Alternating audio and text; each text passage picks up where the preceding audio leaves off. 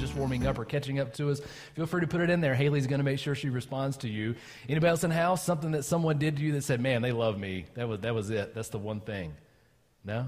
That's all right. Okay. I've had so many things over the course of my life. My memory's horrible, but so I don't remember any one particular thing, but I do know that just the general day-to-day, right? The fact that my wife still gets up and just takes care of all of our children, that doesn't necessarily love me directly, but that shows the love that she has for our family, and she's so great. She rarely ever complains about it, and when she does, it's totally justified. So I just appreciate every little act that she does that shows me, hey, that's commitment, that's stick-to-itiveness, right? I'm here for the long haul and want to do the best that she can, and so I appreciate that. That's the little thing, or the lots of little things that she does for me, that she loves me and my kids, and it's awesome to have that kind of love. Because I think, correct me if I'm wrong later, not right now, correct me if I'm wrong, but I think we're all looking for love, right? In some form or fashion, I think we're all looking for it. And I think that I don't have to kind of guess at that, because you look at the vast amount of money spent every year on Valentine's Day, right? It's like, man, somebody's putting some serious cash into making sure they know that somebody loves somebody else, right? If you look at the sheer number of profiles created and updated every year on dating sites, that should alone tell you, say, hey, man, people are really looking for love, or at least some degree of it. And you just look at the people that have gone through multiple dating partners or marriages or whatever in their lifetime. You look at, man, over and over and over again, it's like they are looking for love. We're all looking for love because we want that in our lives. We want to be loved. We want to be admired, appreciated, cared for, and we want to love others. Those same numbers that say, hey, I spend thousands, hundreds of thousands of dollars on Valentine's Day, the amount of profiles, the amount of partners people go through tells us that not only we're looking for it, but we're having a hard time finding it, aren't we?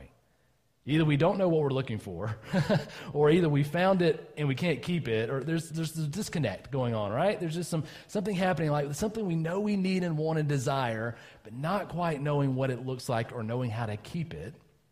And so we have this little disconnect that goes on in our lives. Well, this morning, you can call me Cupid, because I'm going to shoot you right between the eyes, metaphorically, with what love we're looking for. With that exact thing that's like, man, what has I been missing in my life? I'm going to tell you what it is, and I'm going to tell you not only how to get it, but how to give it as well. So that's my gift to you this morning. So if you don't tell me, I don't give anything, because I'm giving you something right here, right now. I love you so much, so I'm willing to give you this truth this morning. So let's share it together. We've been going on this series called New Birthmarks, right? We started last week, so if you're online watching, you saw us going through this process. We kicked it off talking about when we commit to following Jesus. We commit to a daily life with him, right? That he gives us a new life. We are reborn, the word says, which is an interesting concept, but I think it's so true that we are reborn, we are made new, and we're marked from the inside out with this whole new mindset, right? This whole new heart, a whole new identity that allows us to think differently than we did before and act differently as a result. New birthmarks, right? Now, last week we said that one of those marks is this remarkable ability to have hope even in the most painful of sufferings, right? So when you go through life, you're talking about, man, life is really, really hard. As a believer, we have this incredible hope that says, yes, it is, but there's a reason, a purpose, and a plan for it, whereas people outside of Christ who aren't remade with this new life and new identity are just suffering and don't have a reason. This week, we're going to talk about the next birthmark. It's love. It's love, but it's a little bit different love. We're going to get into that. We're going to use Paul's letter to the church in Romans in this list he gives us. We're going to be in Romans chapter 12, verse 9. And normally I give you a few different ones to look at. We're only looking at this one verse all morning, all right? We're going to really get into this thing. Romans 12, verse 9 says this. He says, "Let love be genuine. Abhor what is evil and hold fast to what is good." Let love be genuine, abhor what is evil, hold fast to what is good. We got three imperatives here, three commands, three things that Paul says that we are to be remade as, we're going to be marked with when we're following God, right? He says, if you've committed to Christ, you're now marked, you're empowered with the Spirit of God. You are marked with this genuine love that abhors evil, we're going to talk about that word in a minute, and holds fast to what is good. Now, there's a whole lot packed in these two tiny little sentences. So let's unpack it a little bit together this morning. We start with that word, right? Love, that thing that everybody loves to talk about. So let's talk about that. There's lots of different ways to define that. As we just talked about a few weeks ago, we talked about brotherly love. Everybody remember that? Brotherly love, right? Maybe, I don't remember the Greek word, but it's Philadelphia, something like that, right? So brotherly love. We talked about how that's supposed to mark us as a community of Christ. But what Paul's using here is the Greek word agape. Now, if you've been in our church for a while, you know I love using that word. I love referencing it. I love going back to it because it carries so much more of a rich meaning than what our usual just, oh, it's love means. He's using this word agape, and if you haven't got it by now, it means this. It means God's love. Actually, it's a complete redefinition. There was no word for this until Jesus. All of human history, all of Greek history, we're using these words and languages. Nobody could explain what this meant until Jesus came and died on the cross, because this is encapsulated. This is what changed all of human history. This is what changed what love means. So Paul says this is agape, right? God's love shown to us by sending his son to die in our place, right? To allow us who are guilty, who are sentenced to death, who are sitting on death row, to be set free and given new life, because that love loved us so much to not let us sit there and die anyway. It's a selfless, self-sacrificial love that chooses the unlovable. That's agape. That's the kind of love we desire. That's the kind of love we're really looking for, because we all know deep down in our hearts that we're pretty unlovable, right? Anybody really ready to admit that? I'll admit it. I'm totally unlovable, right?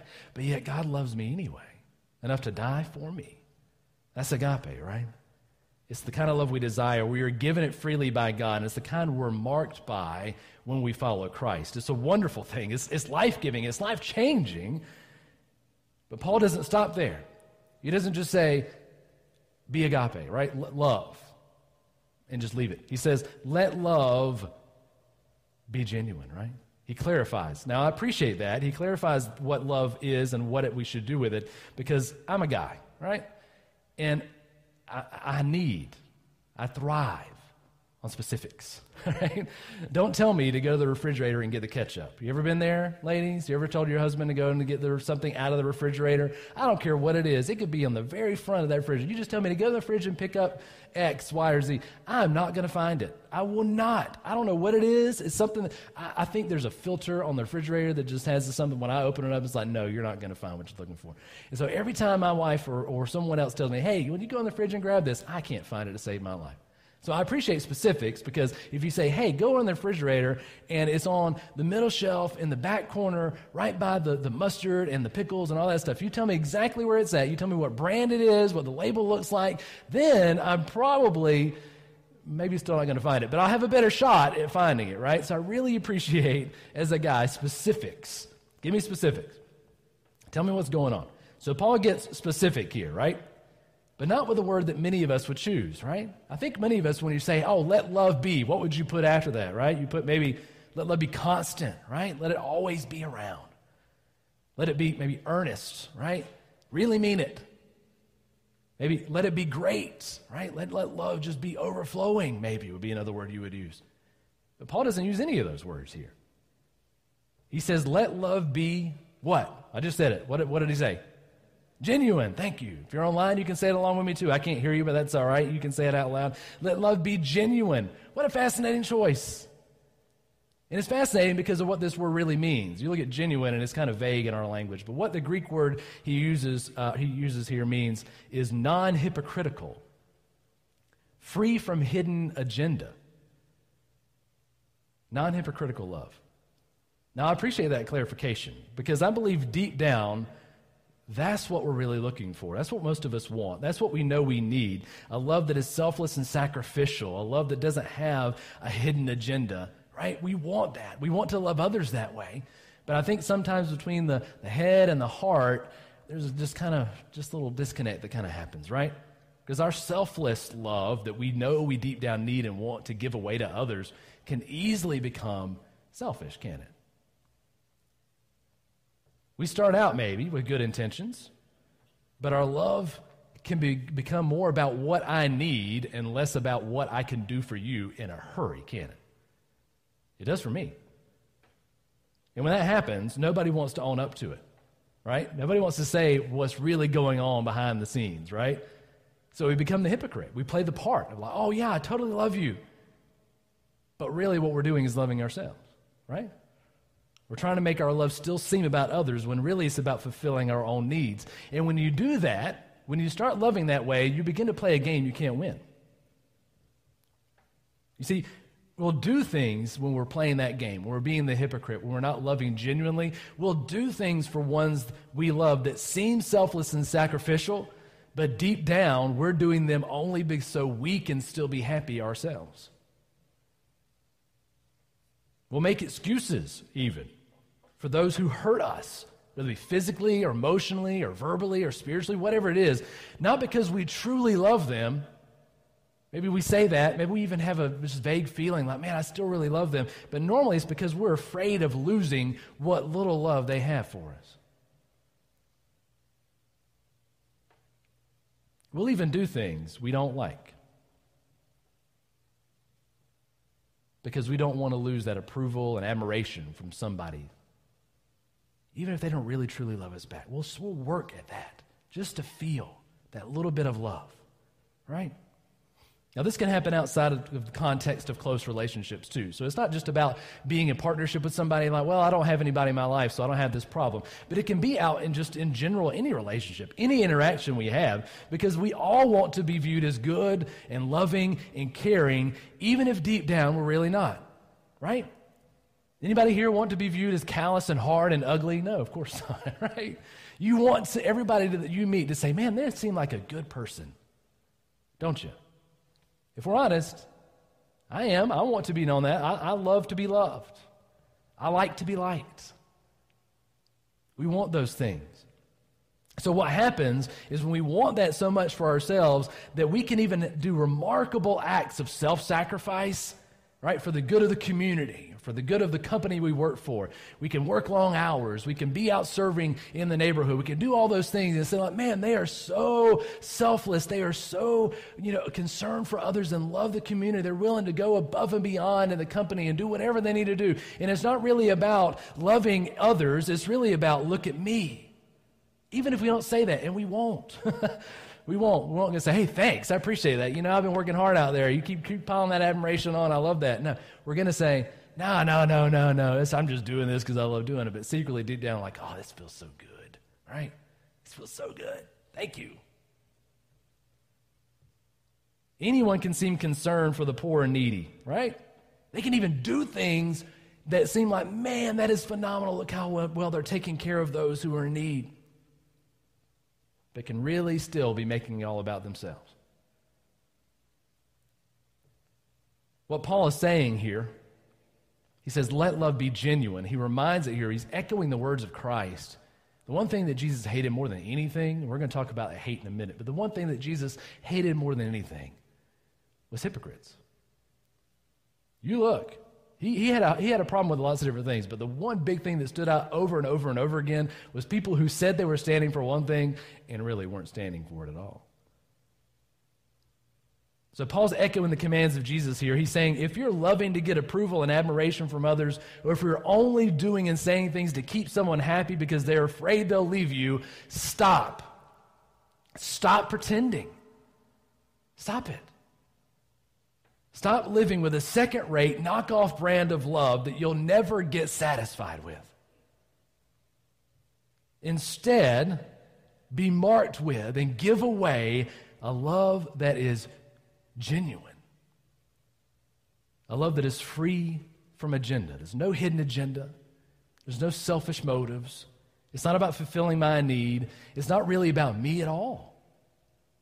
When we grasp an agape, genuine, no hidden agenda, non-hypocritical love, what we've got is something that focuses first on Christ, right? Because that's what's going to set you free. Experiencing His love and His approval first is going to free you from needing the love and approval of others.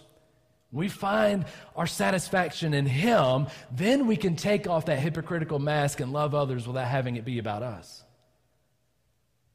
Now, that's just the beginning, though. Paul keeps going because he says that if you're going to love, if you're marked with a love that's genuine, you're going to do these next two things, because this is three commands, right? He says, let your love be genuine, and then do the second thing, abhor what is evil, and then the third thing, cling to or hold fast to what is good. I love these two words because I love words just in general. So I love looking into what they mean. He uses abhor. Anybody used abhor this past week? Nobody's used that word. No, it's not there. You're not using it in your daily language. He uses abhor and hold fast. Now, abhor is an incredible word. It means to hate, but not just hate. It's not like, man, I hate X, Y, and Z, right? It doesn't matter, you know. That's one word we throw around a lot.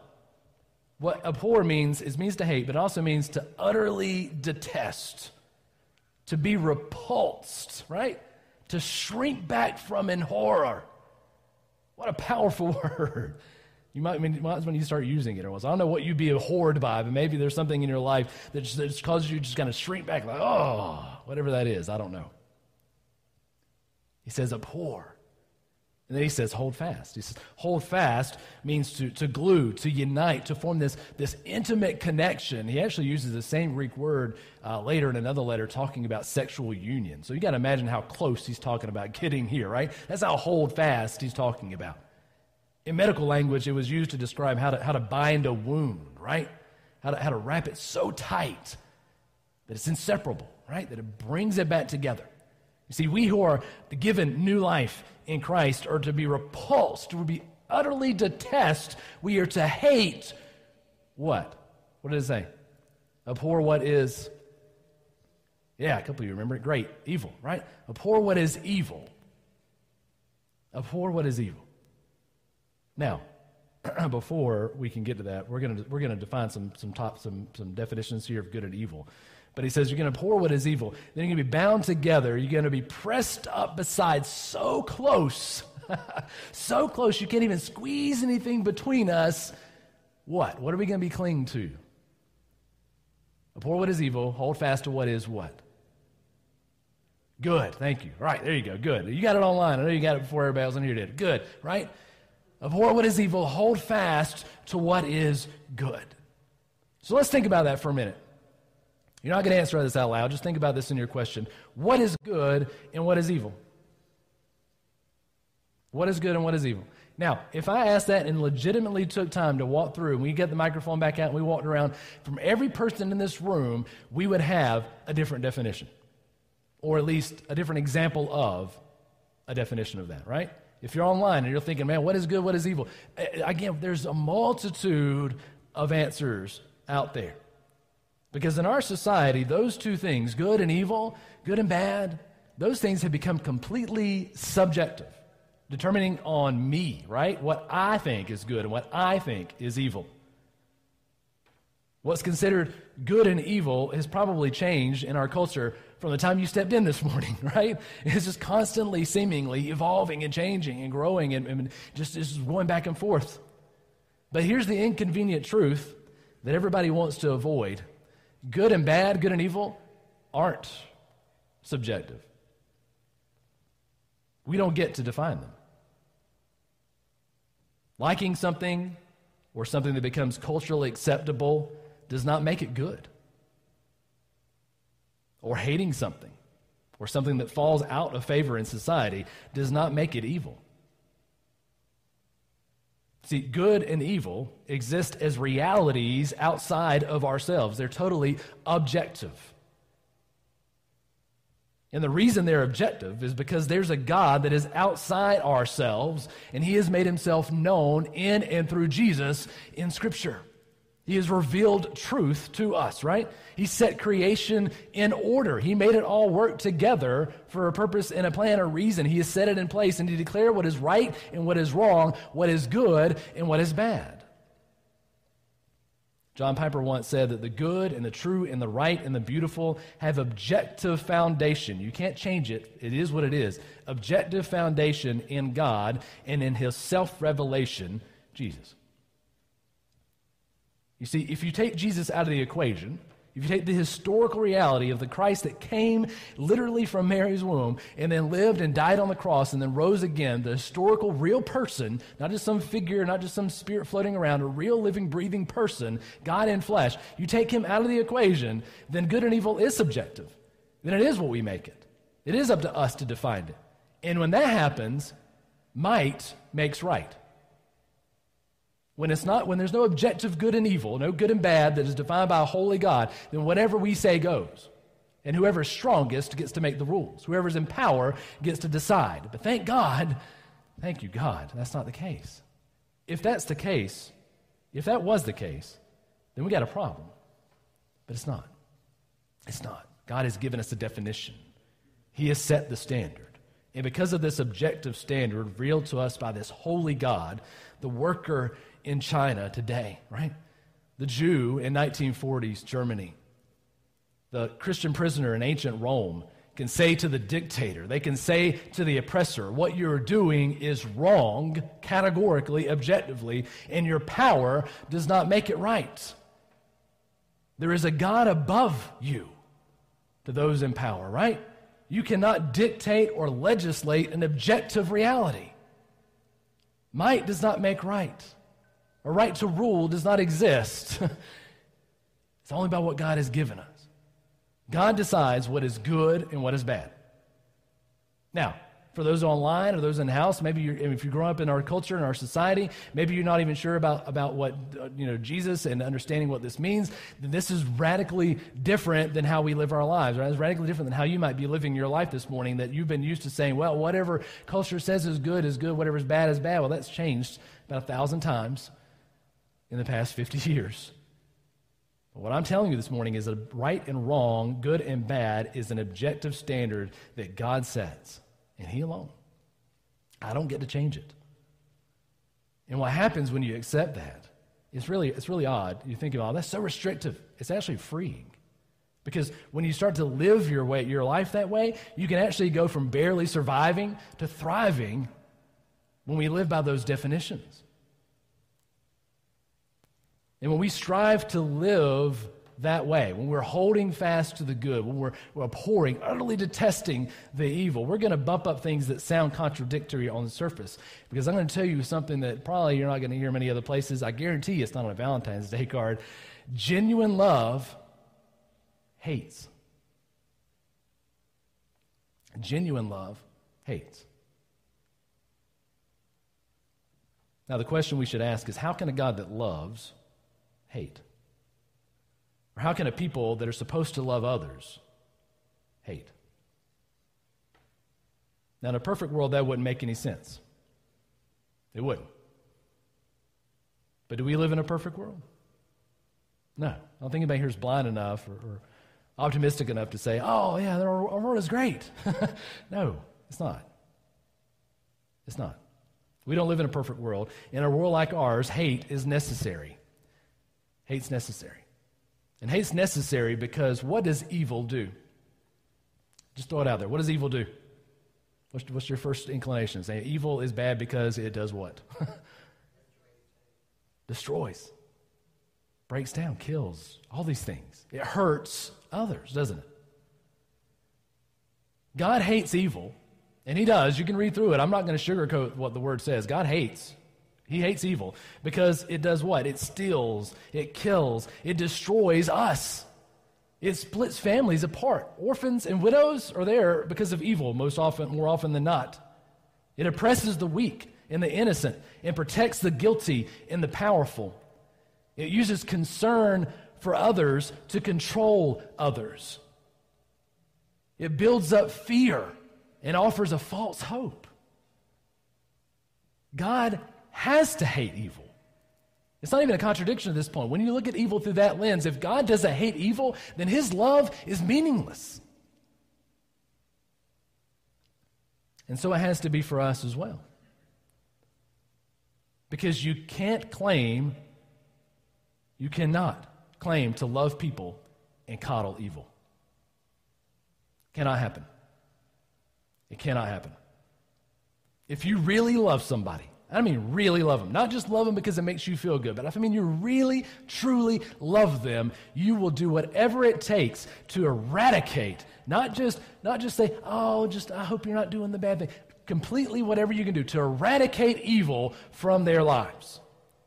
You'll want what's best for them and not simply want to make them happy or make you happy. You'll see drug and alcohol addiction as an evil that needs to be eradicated, not just something that says, well, I hope you don't drink too much this weekend, sweetie. That's something that's destroying somebody. That's evil. Hate it. Detest it. Abhor it. Because when you're doing that, you're really loving them. The genuine love that hates evil and holds fast, clings to what is good, is what drove Jesus to the cross for us. He cherished you enough that he died in your place to eradicate the evil in your heart. And he rose from the dead to empower you to live for the goodness of God. Because the scary truth is we're all evil. We're all wicked. We're all unworthy and unholy, and there's nothing good I can do to cover up for that. It's not a balancing of the scales. It's lopsided, and I'm not going to be able to take enough off my plate to be good enough. But Jesus' death on the cross wipes it all clean. Whew. You can't do it, but he did. Now that's love. That's love that fought and died for you and me. So we who follow Christ should be marked, empowered with the Spirit of God, with a genuine love, no hidden agenda, that abhors evil and clings fast to what is good. So how do we practically live that out? That's good to know, right? Appreciate that, Pastor. But how do you actually do it? One, you you have to be discerning in your life. What does that mean? You see, Paul's assuming here that the believers he's writing to knows what God has determined to be good and bad. He's not just saying, hey, love be genuine, abhor what is evil, cling fast, hold fast to what is good. You have to know what is good and bad. You have to know what God likes and doesn't like, right? You have to. There's a reason when God was on the mountain with Moses that he told him to write down the commandments. There's a reason that everybody who followed Jesus, or most, we got the big four accounts, but everybody around them was like, man, we got to write down what this dude's saying because this is important stuff we need to capture. We need to get it down so that people can know, so that I can remember what he said, so I won't forget, because I need to know what is right and is good and is holy, and he's giving me what I need to survive, not only to survive, but to thrive in my life. And if I just throw it away, or if I forget it, then I'm going to lose that thing that is most precious. I'm going to lose the truth. And so he said, write it down, right? It's all there to read, to absorb, so that whenever someone comes in your life that's doing something that is evil, because evil's not always up front. Evil's not always murder. Sometimes evil's lying. And can you always tell a lie from the truth? Anybody here carrying around a lie detector test with them? They got one of those polygraphs. I need some for my kids if you got one. I'll borrow it from you. I can't. Sometimes lying and evil is deceptive by nature. So how do you know the good and the bad? You got to go to the truth. And thank God it's written down. And thank God you don't have to get it from me, right? If you come here and you get this little bit, you get 30 minutes of truth, and then you're going to go outside in the world and you're going to get about, I don't know how many other many hours are in the week, but you're going to get a lot more lies than truth. So you got to go back to the Word. You got to go back to what's written down, and you got to remember, because when somebody comes and speaks nonsense into your life and starts telling you all these things that are supposed truth, or someone comes into your life and tells you that they love you, but they're doing stuff that's not loving, then you'll know. That's discernment. You'll know what's good and right and true and what's not. And you say, that doesn't sound right. But let me go back and check. We'll talk about it. You can go find out for yourself. We can identify the dangerous attitudes and behaviors of the heart.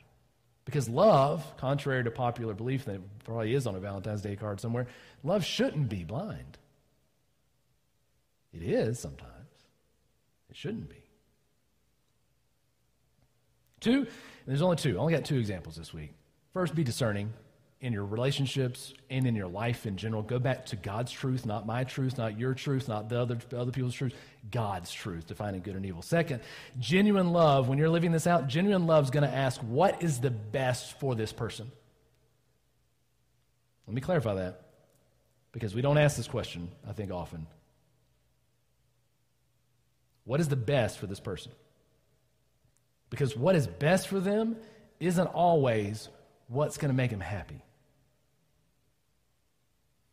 Any good parent has been there. Maybe even a bad parent's been there. I don't know. You're just parenting in general. You've been in this situation where you've said, what's best for them? And you know that when the answer comes up, you're going to say, well, no, they're not going to like that. They're not going to like the fact that I'm going to tell them they can't eat another cookie, right? They're not going to like the fact that I'm going to tell them they got to go to bed. They're not going to like these things. It's not going to make them happy, but it's not about making them happy. It's about what's best. Genuine love will ask, what is best for this person? And what we find is sometimes the most loving thing we can say to somebody is no. I don't mean flippantly. I don't mean go around and saying when somebody comes up to you and asks a genuine question of like, oh, can I have? No, just forget it. No. Don't mean that. I mean genuinely saying, is this what's best for this person? If no's the answer, then knows what you're going to get.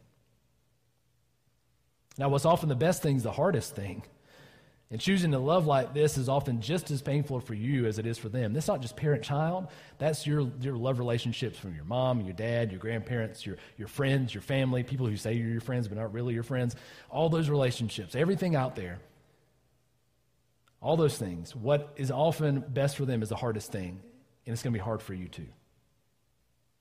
It's much easier to say, sure, I'll do it. Or sure, we can go, or sure, I'll buy that, or sure, we'll do this, or whatever. It's easier to say yes than to say no for most of us. A few practical examples. Love like this, genuine love. Love like this won't let the child have the candy bar when they're throwing the fit. But it will celebrate when they share. Love like this won't let the teenager go to that party, right? But we'll throw a party when they make good decisions. Love like this won't live in the same house with a destructive, abusive person, but will stand with open arms ready to reconcile if that person is committed to and has demonstrated change. That's a genuine love that abhors what is evil and clings to what is good. That's the love that we who follow Christ should be marked with. I'm not going to pretend this morning that loving like that's easy, which is why you won't find it in a Hallmark movie or in a card or in a bouquet of flowers. But if you're tired of pretending, if you're tired of being afraid to lose the little love you found, or tired of looking for love that doesn't ultimately satisfy, then it's time to stop talking about it and do something about it. And so if you're seeking this morning, if you don't know Christ and haven't made a commitment to follow him, and you're on the outside a little bit, and you're looking in, and you're like, well, I don't know, I kind of like that, but I don't like parts of it. That's okay. But you're listening, and you're thinking, man, whether I like it or not, I need it. Then this morning, you're going to get to make a choice to follow Jesus, because he's already died for you. He's already loved you enough to die on the cross for you, and he's just reaching out and saying, right here, right now, literally, he's not just in space floating around. His spirit is here with you wherever you're at, in person or online, and saying, I'm ready. I'm ready to love you who's unlovable. I'm ready to step in and take those things that are prison. It's imprisoning you, the drug addiction, the alcohol addiction, the pain that you've got over loneliness, all the things that are just burying you. All the need for admiration for others that you continually seek out, all the abuse you've taken, all those things, I'm ready to just completely eradicate them. I'm ready to love you with a love that is only from God. If you're ready to love like that or be loved like that and then love like that with others, we're going to give you a chance to do that in just a minute. 2, for believers. A famous first-century rabbi in Israel named Akiva. He was shepherding a flock, again, first century, long time ago, right? And he noticed there was this tiny stream coming down this hillside, and it was dripping into this just massive boulder. And that rock where the water was dripping had just had this deep impression, because it had been dripping there for centuries, right? And just this deep little hollowed-out space in this big, giant stone.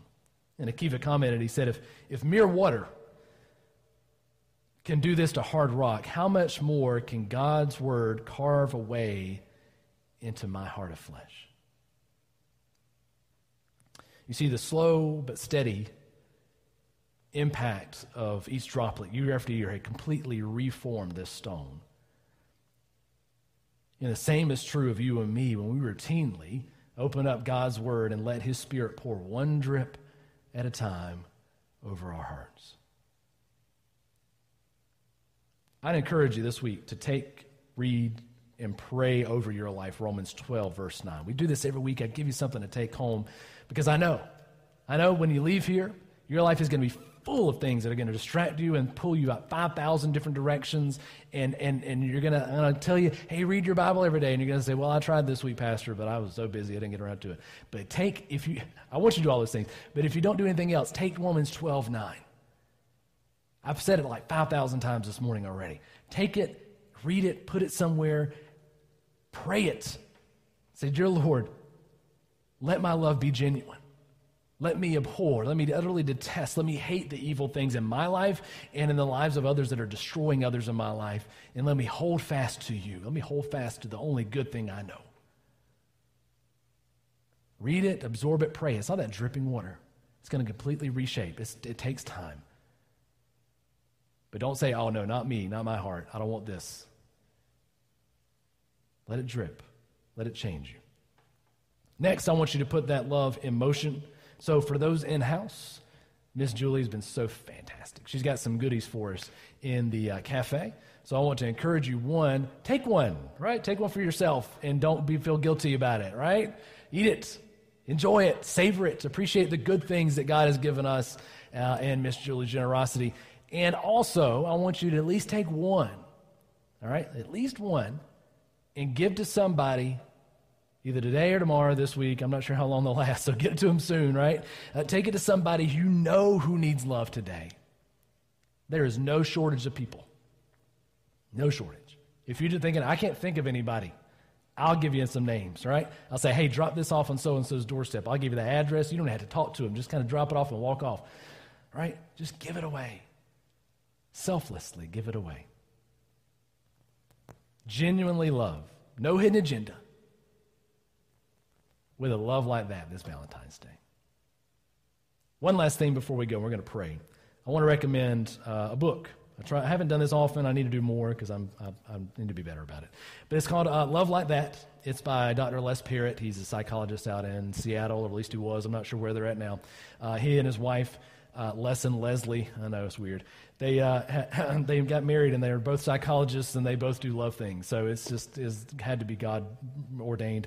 At any rate, so he wrote this book. It's 5 relationship secrets from Jesus. It's just very simple. It's not hard read, but it does reveal some of the things we talked about today, and goes a lot deeper than I can because I don't have time. And so I would encourage you, if you would like to borrow it, that's totally fine. But it's also on Amazon or wherever you buy your books. Love Like That, Dr. Les Parrott. Feel free to look it up. Give it away. Keep it for yourself. Whatever you want to do with it, do both. But it's a good resource that goes beyond what I'm giving you this morning that should help go a little bit deeper. All right. So I encourage you to do that. All right. So let's go into prayer this morning. With all heads bowed, all eyes shut. For those of you who are seeking, we talked about we're going to give you a chance to respond. This is your chance to respond. All right. This is why we're here. This is why I'm here. It's communicating this truth to you that a God who loves and knows everything you have done died for you and is reaching out to you this morning saying, follow me. I rose from the grave, not just to do it because it was a fun thing to do, because I want you to be empowered to live differently, to be reborn into a new life. I'm giving it away freely. All you got to do is say yes and follow him. If that's you this morning and you're ready to commit to that relationship, not just do it, we're not doing religion. We're talking about committing to him, a daily relationship of praying, talking, listening to him. You start by saying this prayer. It's just words. You're communicating to him in your own way. I'm going to say some words. I want to encourage you to say words like this. You don't have to repeat after me or anything crazy. Just things that are going to genuinely come from your heart to him.